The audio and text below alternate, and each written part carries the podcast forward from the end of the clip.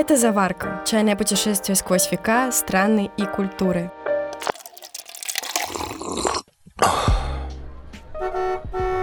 Знаешь, Илья, я никогда раньше не была на восточных базарах и ярмарках. Здесь атмосферно, людей много, а еды, одежды, посуды всякой еще больше. Мы как будто в сцену из Аладдина попали. Да, я тоже тут впервые. И хоть ковра самолета поблизости не видно, ощущения, правда, волшебные. Даже интересно стало, как выглядели восточные базары давным-давно, когда чай только-только привезли сюда из Китая. Наверное, напиток стал звездой на всех ярмарках. В какой-то момент точно, особенно бедуинский чай. Его придумали, если ты вдруг не догадался, бедуины. Так обобщенно называют кочевые народы Аравийского полуострова. Слышала, бедуинскому чаю уже около пяти тысяч лет. А еще в него добавляют кучу специй и пряностей, ну прям как мы любим. Сегодня о них и поговорим. Только ты смотри, далеко не отходи, а то еще потеряешься на этом базаре. Это подкаст «Заварка». И с вами Илья Воловик и Полина Карасева. Наливайте свой любимый горячий напиток и добро пожаловать в наш чайный домик. Вообще-то на самый настоящий восточный базар. Полин, выпуск только начался, а ты уже перебиваешь. Ну а что, у нас же эпизод с перчинкой Dziękuję.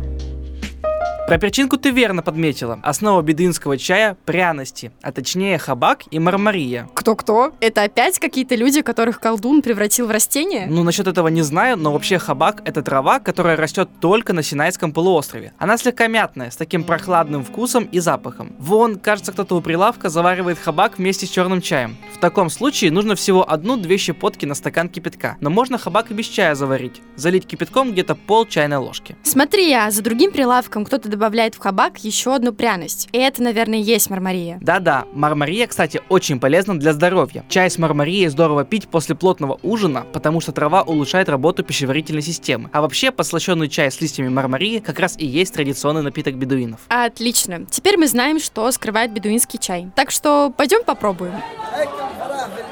Знаешь, мы пока с тобой мимо прилавка входим, я постоянно какие-то знакомые запахи чувствую. Вот, например, сейчас точно где-то рядом анис продают. Так это потому, что его на Ближнем Востоке тоже в чай добавляют? Да, да, причем завариваются именно семена аниса. А еще в местных арабских кафешках могут предложить горячий сладкий анис с лимоном. И вообще, анисовый чай уже давний житель на всем Ближнем Востоке. Прямо как хельба. Ты это про желтый чай? Ну вот, хотела знанием терминов блеснуть, а ты, блин. Да, про желтый чай, как его иногда в Египте называют. Но делают его именно из семян хельбы. Вообще напиток больше популярен не как обычный чай, а как целебный отвар в народной медицине. Так что если у тебя вдруг заболит голова среди этого шума на базаре, будем искать, где желтого чая выпить. Да нет, с головой пока что все в норме. Только думаю, столько добавок в чай уже обсудили, а они все не кончаются. А еще есть мята, женьшень, кардамон, куча ароматов, и все сочетается в одном напитке. Кстати, об ароматах. Есть же еще ароматизированные чаи. Интересно, это что вообще такое? Начать надо с того, что есть понятие ароматизированный чай, а есть понятие ароматика. Иван Соколов,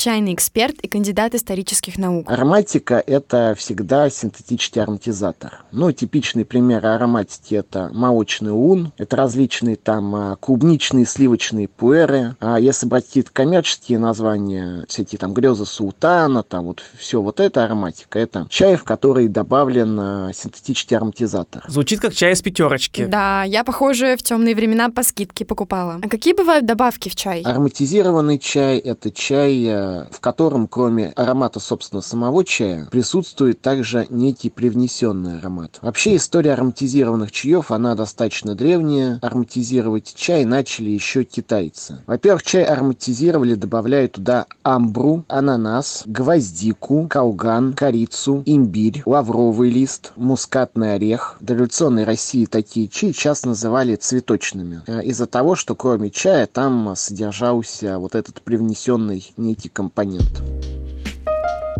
Фух, что-то я устала по базару бродить. Пряностей мы с тобой накупили. Может, теперь в чехану сходим? Чай, наконец, выпьем. По-моему, чехана как раз переводится как чайная комната. Пошли, конечно. Кстати, у чайханы раньше были свои правила. Например, при входе туда было принято снимать обувь. Сидели внутри чайханы, скрестив ноги по-турецки, на топчинах. Это что-то среднее между диваном и кроватью. А возле топчина обычно лежал дастархан. Такая традиционная скатерть, куда выставляли еду и напитки. Вообще, изначально в чайхану приходили только мужчины выпить чая и обсудить дела в спокойной обстановке. Но это только раньше. Сейчас найти традиционную чайхану вообще сложно. Полин, ты заметила, что нам какие-то чашки странные принесли? Что-то у них ручек нет, да и блюдца зачем-то дали. Да, эти, как ты их назвал, странные чашки, называются армуды. Из таких стеклянных емкостей вообще традиционно пьют чай на Востоке. Ручек у них и правда нет, зато армуды, как видишь, особой такой грушевидной формы. Верх у них широкий, и сверху чай остывает быстрее. Они за ужин, поэтому температура жидкости не падает, ну уж слишком быстро. К тому же армуды вмещают где-то 100 грамм жидкости, так что чай пьется быстро и не успевает потерять вкус. Ну, ладно, давай-ка лучше вернемся на базар. Может, что-то из сладости попробуем? Да, давай.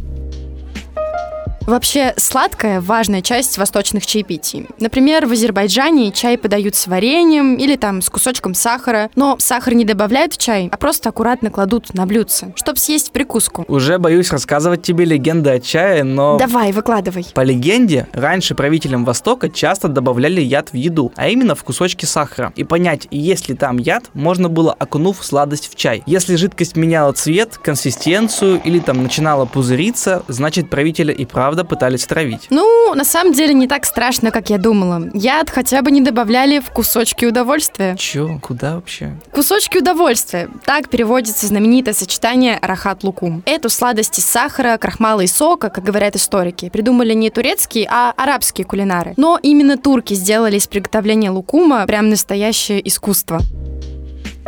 К концу подходит не только эта прогулка по Восточному базару, но и первый сезон нашего подкаста. Честно говоря, таких насыщенных путешествий у меня раньше не было. Да уж, чтобы отведать японскую матчу, потом русский сбитень, за ними масалу, айсти, бедуинский чай и все это подряд. Так у меня тоже впервые. Спасибо вам, дорогие слушатели, что прошли этот чайный путь вместе с нами. Надеемся, что за время выхода первого сезона вы выпили не одну чашку своего любимого горячего напитка. Это была заварка. И помните, путешествие по истории чая никогда не кончается. А мы всегда рады вам в нашем чайном домике. Илья, а может вместо чайного домика в кофейню слушателей приглашать будем? Я, например, кофе даже чаще чай пью. Так, Полин, об этом потом. Всем пока. В первом сезоне «Заварки» в чайном домике вас встречали. Марина Ланцова продюсировала подкаст. Полина Карасева писала сценарии. Илья Воловик монтировал выпуски и делал ресерч.